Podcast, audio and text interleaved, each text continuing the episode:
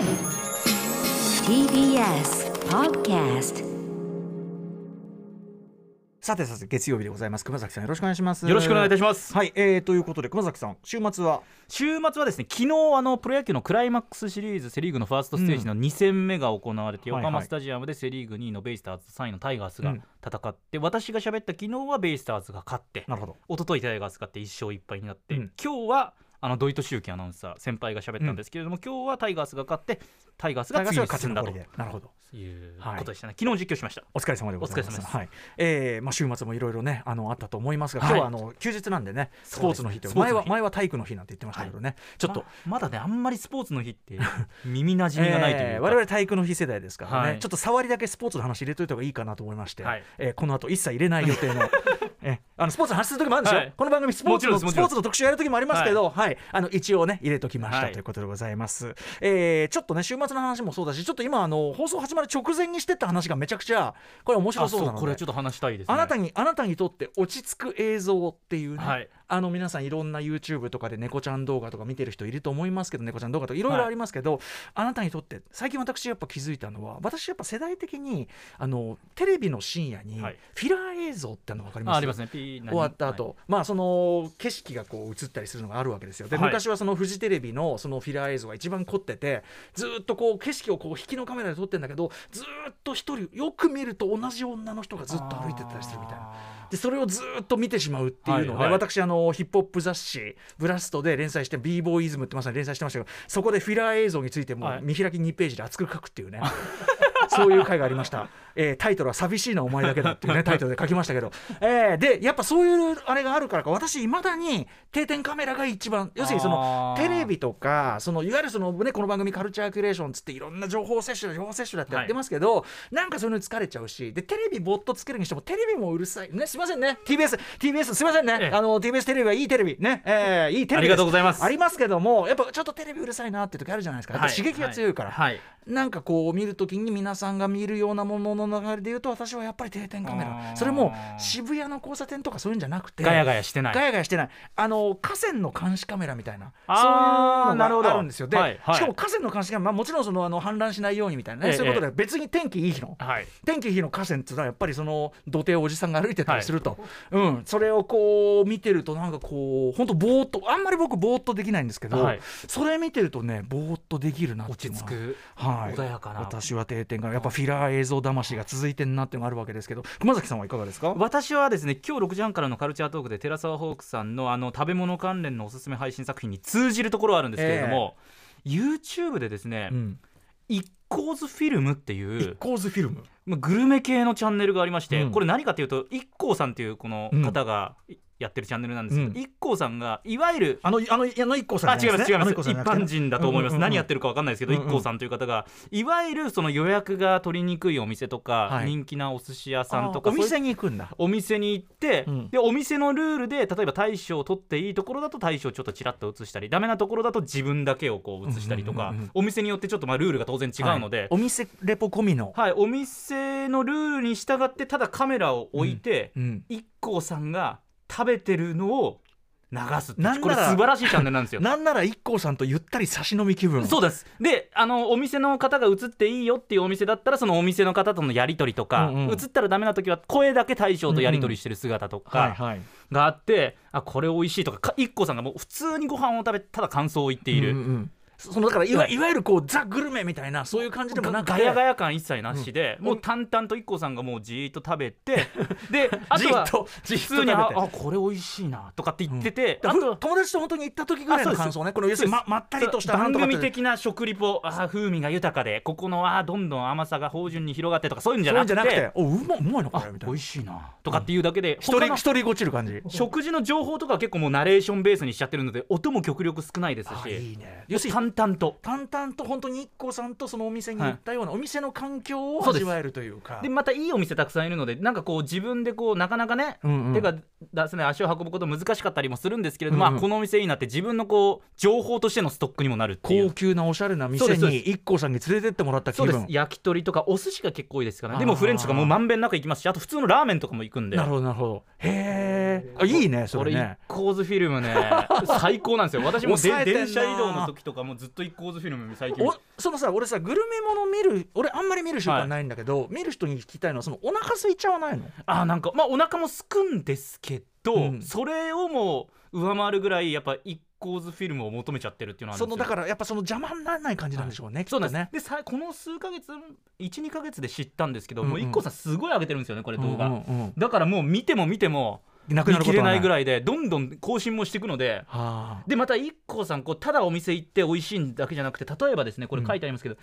あの有名な焼き鳥屋さんで、うん。肉のハナマサの食材を使って本気の調理施設を使って焼いたらはい。どうなるのかみたいなそういう企画系もやるんですあよーなるほどでこれ気づかないなやっぱ焼きがうまいなみたいななんかそういう そういう感想があって面白いんですよねこれ。普通の人の感覚でそういうグルメのやつやってるね。料理うまい人とかそういうことでもなくて。あそうですそうです。もう普通の普通のグルメ大好きな方がレストランなどを訪れてあそう。単純に感想を言ったりとか。ねわかる。いいな。ちょっと見ますわ。こその邪魔にならないかでいいんですよ。なんか夜ねこううちでこうはい。晩酌なんかしてる時に、こうちょっとだけね寂しいなっていう時に、はい。でもちょっとうるさいの嫌だなっていう時にあとなんかドスンとするコンテンツとかもういいやみたいな時にね。う全然もうもう静かに見られますし。今ちょっともうこの番組のねそのいろいろ紹介してますけどコンテンツたまりすぎてて 渋滞は。あのー本当にあの積んである本のごとく、積んであるドラマとかがたまりすぎてて、はい。ちょっとなんかねあのそれで見なきゃ見なきゃってなんのも辛い時に一個ず一一個ず見てください。このこのちょっと暗い感じの。お店いる感じだね、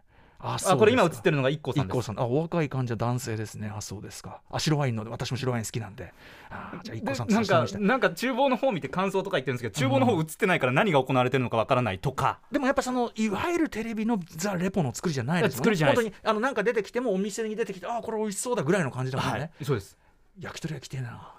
ありがとうございます そんな感じで、はい。えーこの後6時半からカルチャートークは寺澤ホークさんお越しいただいておすすめ配信グルメ番組ご紹介いただきたいと思います、ということで、あの私どものちょっとお知らせもありますので、そろそろ始めたいかと思います。アフターシックスジャンクション10月10日月曜日スポーツの日で祝日でございます、はい。本日時刻、えー6時7分から8分に着々と向かっているところ。ラジオドッキの方もラジコドッキの方もこんばんは。こんばんは。TBS ラジオキーステーションにお送りしているカルチャーキュレーションプログラムアフターシックスジャンクション通称アトロクパーソナリティは私ラップグループライムスターの歌丸です。そして月曜パートナー TBS アナウンサー熊崎和人です。はい、祝日の本日皆さんね、はい。まあ3連休のね最後の日、ね皆さんいかがお過ごしでしょうか。まあ気候的にはちょうどね雨も降ってます東京はね、えー降ったりもしてないですし、えー過ごしやすいんじゃないですかね。今19.8度ということで、はいあのー良き休日送られてるといいなという感じですけども、はい、えーそんな中ですね、まあ先ほどはちょっとなんかねこうまったりする。皆さんもあのあなたのなんていうのまったりまったり映像コンテンツと言いましょうかね。そうですね。この番組とにかくこうやれはい。カルチャーキュレーションだっつってね、もう貧乏くさくやれ文化だ文化だっつってね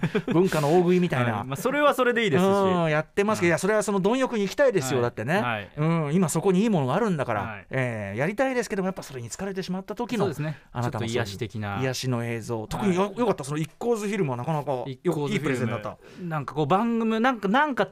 重厚な作品と作品の間ぐらいに簡単に、まあ20分ぐらいの動画はい。ですけど、まあ飛ばしたりしても全然いいので、挟むと。確かにね確かに。そもう別にストーリーがあるわけじゃないですそうだよねそうだよね、はい。好きなところポンつまみ食いすればいいんだよね。そそういう感じで言うとね、あのー今週末も私も家でまあいろいろいろんな準備しなきゃいけなくて、はい。まあ仕事がはかどったりはかどらなかったりい。ろいろなんですけど、あのーまあドラマこの番組でもいろいろご紹介いただいて、で、まあ、それとは別にも見見たいものとかいっぱいある中でそれとは全然関係なくですねまた別口と言いましょうか。あるドラマシリーズを一気見しちゃってですねこれ要するにそのなんか見やすかったんですよね、そのドスンとくるかそのドラマシリーズとかじゃなくてああなるほどこういうことかまあ一口に言えば CSI なんですけど、まあ、皆さんねもう昔からはい。2000年代初頭ぐらいからずっとやってますか。ら、い、ろんなね、えーラスベガスを舞台にしてあとはそのニューヨークマイアミと舞台を変えながら、あの捜査班いろいろメンツを変えながらはい。続いておりますけど、そのえっと一番最新になるのかな？CSI ベガスという、えーシーズン1の10話なんですけど、はい。あのーなんかね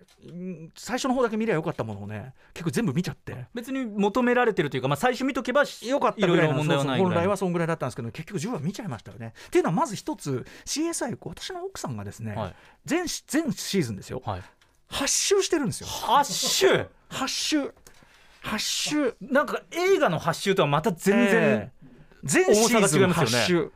ドラマ発そんぐらい CSI すごい好きで、えでまあそのだから奥さんの解説とかも入れながら、でその CSI ベガスっていうのはその元々の最初のシーズンの、はい。えーメンツがまあまた戻ってくるというかで結構ファンにとってはこうあすごく嬉しいはい展開だったりするわけですよね。えーでそこも含めてここここつたまらんねー こここがたまらんねーみたいな解説を受けながらまあ最初は見てて。でそうこうするうちにでもなんかやっぱどんどんポンポンポン見ちゃってですね、はい。今時のだからその2000その最新の、あの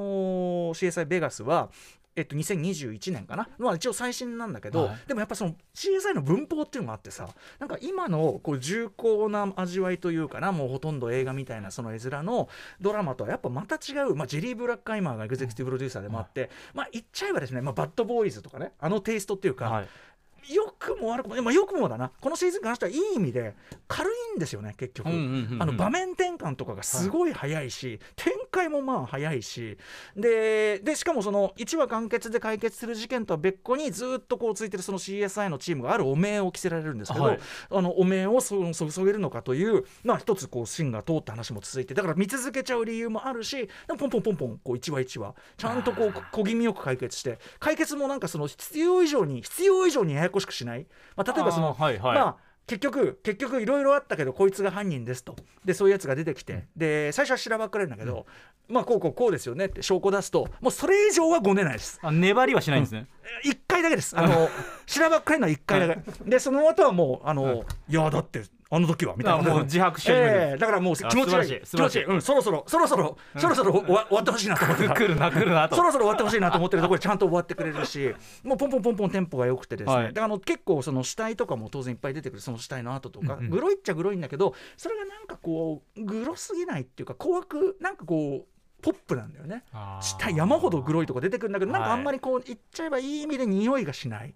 なんかこうなんか重みがあんまないっていうか。まあ、いなる長続きの、まあ、一つ秘訣なのかもしれないですねその感じそうってそう。そうだからあこの感じ要するに重すぎない感じっていうのがやっぱりポンポン見ちゃうしそれこそ8回見れるっていうのはそういうことだよななって。かなかないですよドラマそうそう。8回は。まあ、奥さんがあのいろんなもの8週すごいです。10週とかすごいセックス・アンド・シティとかに至ってはもう何週だか分かんないと思いますけどそんぐらい見てるみたいですけど、そうそう。だからねすごい良さが分かりましたね、はい。そういうのはね。だから、あのーこの番組でご紹介してる最新のドラマ例えばその CSI 見終わった後に、はい今ネットフリックスまあいろいろねあの鳴子の神だとかい。ろいろありますけど、あーなるこの紙見ました、うんあれも僕まあ最初の方しか見てないけど、はい。まあ面白いよね間違いなく、ね、面白いです。間に一光図フィルム挟みました。結構対策なんでね。き ついからね。いい話なんで。ファン・ジョンミンがはい。もう、ファン・ジョンミンがもうファン・ジョンミン力じゃないですか。もうもうもういやそれで、もうもうハジョンウとファン・ジョンミンそれいいんだよもうそれいい決まっての最高のキャスティング一方でそのだからその前からこれ見たいと思ってたダーマーって見出してさ、はいライアン・マーフィーさんってねいろいろ、まあ、あのもちろん昔はグリーとかライアン・マーフィーってどれだけ仕事いっぱいしてんのって感じなんだけどまたしてもライアン・マーフィードラマであのジェフリー・ダーマーというね、えー、と90年代初頭に、まあ、捕まった、まあ、シリアルキラーですよ、一番結構近年のシリアルキラーの中では、まあ、数といいその事件のおぞましさといい本当にこう順を抜いたはい。ジェフリー・ダーマーの話で,、あのーでそれも見出したんですよね、はい。それもなんかでやっぱその CSI と同じくその猟奇的な殺人っていう意味では一緒だけどやっぱ全然その重みが違うっていうかだからやっぱその作品としてどっちがその芸術性が高いとか優れてるこれも明らかにダーマーとかね、はい。あの例えばめちゃくちゃそのいっぱい人を殺した人なんだけど最初にそのい犠牲者となるその男性をこう部屋に呼び込んで、はい。こう見ててです第一話ね。でこうあーあーあこのままじゃあこのままあかわいそうこの人何も悪くないなうわ逃げられないあーどうしようあ見てるうちに。僕あの実際の事件の顛末もしてるんで、あそうかこれ最後の被害者だ。最後の被害者は逃げて助かるんだ。そうだった。よかったって思うじゃないですか、第2話全く同じ展開なんだけど前の事件なんで。うわそうか。そういう絶望がこれでしかもなんでその被害者がその助からなかったかというと一つにはちゃんとやっぱライアン・マーフィーなんでそこにすごくちゃんと現代にこうふさわしい問題意識を込めてて、はい。要はまあ警察の捜査がずさんだったんだけどなんでずさんだったかっていうとそのうんダーマーっていうのはまあ白人の青年で,、で被害者はもう有色人種の,、えーまあ、あの彼は同性愛なんでそのあれなんですけど有色人種の同性愛者、はいということで二重三重にある意味こう特にその90年代なるほど。80年代とかは差別されたあとまあエイズとかの偏見とかもあったりして要するに警官がもう偏見でちゃんと調査しない時代でそこにちゃんとこう90年代初頭なんで、まあ、ロードニッキング事件後にロスボードにつながるようなそういうとこも暗示されてつまりそのここには人種差別とあるいはその同性愛差別セクシュアリティに対する差別とかが実はあるんだってことをさすがライアン・マーフィーちゃんとこう浮かび上がらせてきてだからもうねうわーっていう感じね。でも本当見応えありますね。あのーちょっとドスンとくるんでこの実話ものの連続殺人ものでいうとね「ブラックバード」というね、ははい。いはい、AppleTV プラスの私おすすめしましたけどもうやっぱあれにも匹敵するようなというかさすが作品でまだ僕もこれ2話までしか見てない。だから要はこれはあのその CSY がね一気に10話見しちゃったのに対して対照的にやっぱもう2話が精一杯だったねもいやうもうちょっともうちょっときついっすみたいな。それぐらい重さがある一個ずフィルムはい。見たいんだけどそこでやっぱお肉とか出てくるとちょっとこうちょっと確かに。ちょっと食欲を失わせる描写とかもやっぱりすいませんねこのお昼時。ねご飯時にこんな話ってすいませんねそんなのがあったりしてね。そうか。そうなんですよ。なのでまああのまあ、ひとつまり私が言いたいのは、CSI とかのその老舗ドラマの実力も知って、ある種ちょっと2時間ドラマ的なこうなんていうかな、あの見やすさというのかな。ちょっと見流せる良さというのがあるんだなっていうのは、あともちろんそのおなじみのキャラクターたちの魅力というところで、はい、それもすごくあの奥さんの発周の発周の人の解説込みでたまらんねーここがここがたまらんねーみたいな分かっとるねーみたいなことでね言いながらねすごい楽しかったんですけど、まあ、一方でそういうドスンとくるドラマもあって、他にもねちょっと注目するドラマいっぱいあってあとまあ、一方ではねあのードンブラザーですよ。アバタロー戦隊ドンブラザーズがいよいよ佳境に入ってきて。ありすぎますねちょっと。大変です。だから今週鎌倉殿がお休みで本当に良かった。もう追いつかない。出演者座談会で本当に良かったって感じだし。で一方でそうかと思えばさいやあれキングオブコント。ね？ああ日々アナウンサーもねちゃんそうですしましたね。ひびひびちゃんしかもキングオブコントあれだけさあの大変な大役ねした後、今日また「N スタ」やってるじゃない。今日「N スタ」でホラン千秋さんがね今お大休みのタイミングで。よ。あれちなみにあのこまだこキングオブコント俺見てないからね録画ね。いや私もなんですよ、うん。翌日野球実況あったんでその前日のキングオブコント見られてないんです言うよねまだ。なよみたいな。言うなよこの野郎みたいな。あまだじゃあ誰優勝とかそのこういう順位でこうなったとかも、うんあの翌日パッとテレビつけたらねあっこにお任せやってて、ね、ああドンズバもうドーンっつって。出てましたね。ドーンっつってね。出てました出てました、うん、これははい。ろ6ちゃんつけて俺が悪かった、はい。これはね、うん、かなりの割合で出てましたねい。ろんな時間帯ね。うんしょうがない、はいしょうがないんですよねこれはね、えーまあ、大体知ってます本当は、えーまあねそんなのもあって。まあでもこれだけこう楽しめるコンテンツがいっぱいあるというのは嬉しいことじゃないでしょうか、そんな中ですね。あもう時間結構来ちゃう。そうだね、えー、じゃあ一旦ちょっとメニュー紹介いきます。あとで後ほどちょっと私どもライムスターの大事なお知らせもありありますので後ほどやりたいと思います。はいまずのメニュー紹介。はいこの後すぐです。カルチャートークです。映画ライターの寺澤ホークさんに食欲の秋我々の胃袋を刺激する食べ物関連のおすすめ配信作品紹介していただきます。そして夜7時からの音楽コーナーライブダイレクト今夜のゲストはこの方です。9月14日に2枚組の超大作ニューアルバム「ロングボヤージュ」をリリースしたシンガーソングライター七尾旅人さん登場です。そして7時40分か頃からは新概念提唱型コーナーアピールの行方。アピールが意外な転がり方をした思っても見なかった形で自分に返ってきたというエピソードを紹介しますそして8時台の特集コーナービヨンドザカルチャーこちら。ライブハウスも武道館もスタジアムツアーも全てのライブは1枚のホワイトボードから始まるはず。ベースボールベア武道館ライブへの道特集。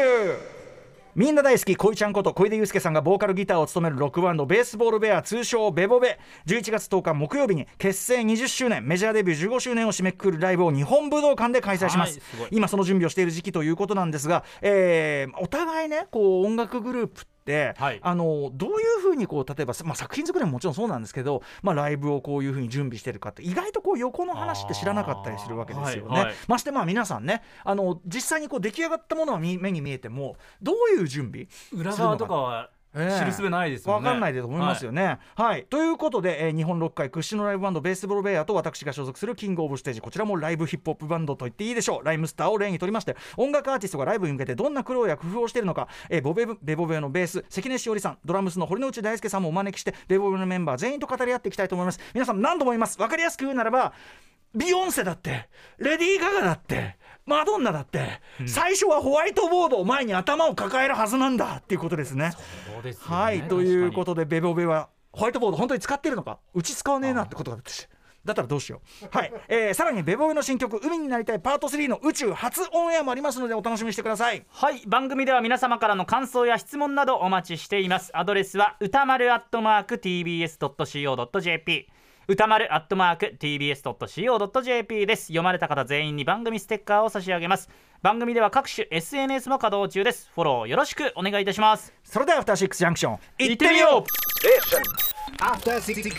はいということでちょっと私事でございますが、ライムスターのお知らせしてよろしいでしょうか？ヒップホップグループライムスター。11月12日土曜日にですねブルーノート東京で2部ライブを行いますということをねお知らせしてまいりました。えっ、と MTV アンプラグド以来の本当にバンドセット、えー今回はまあ弦楽器は入れずにですね、はい。えーまあなんていうかな？ビシッとこうタイトなバンドセット。まあといっても7人編成なんですが竹内和武さんをば、えー、バンバスにしたですねバンドセットで、えー、11月12日土曜日午後5時と夜8時の2ステージお送りします。ということであのあ MTV アンプラグドは人前でやってないんで客前でやってないんではい、皆さんの前でやる、まあ、非常にこうタイミングかなとチャンスかなと思っております。現在チケット先行受付中。こちら抽選なんであの慌てなくてもいいんですが締め切りは今夜11時59分となっております、えーなのでぜひ今だから間に合いますのでというようなお知らせでございました。こんなお知らせを何度もするということはあんまり来てないのかいって聞いたらそんなことはない。めちゃくちゃ来てるって。そりゃそうですよね。そりゃそうだとは思いましたが、一応念のためあのごあのご存知ない方いたらと思いまして。ということでこんなお休みの日にぴったりな、えー MTV アンプラグドバージョンでこんなこれの弦を弾いたバージョンだと思ってください。お聴きください。ライムスターではしご酒。After Six Junction.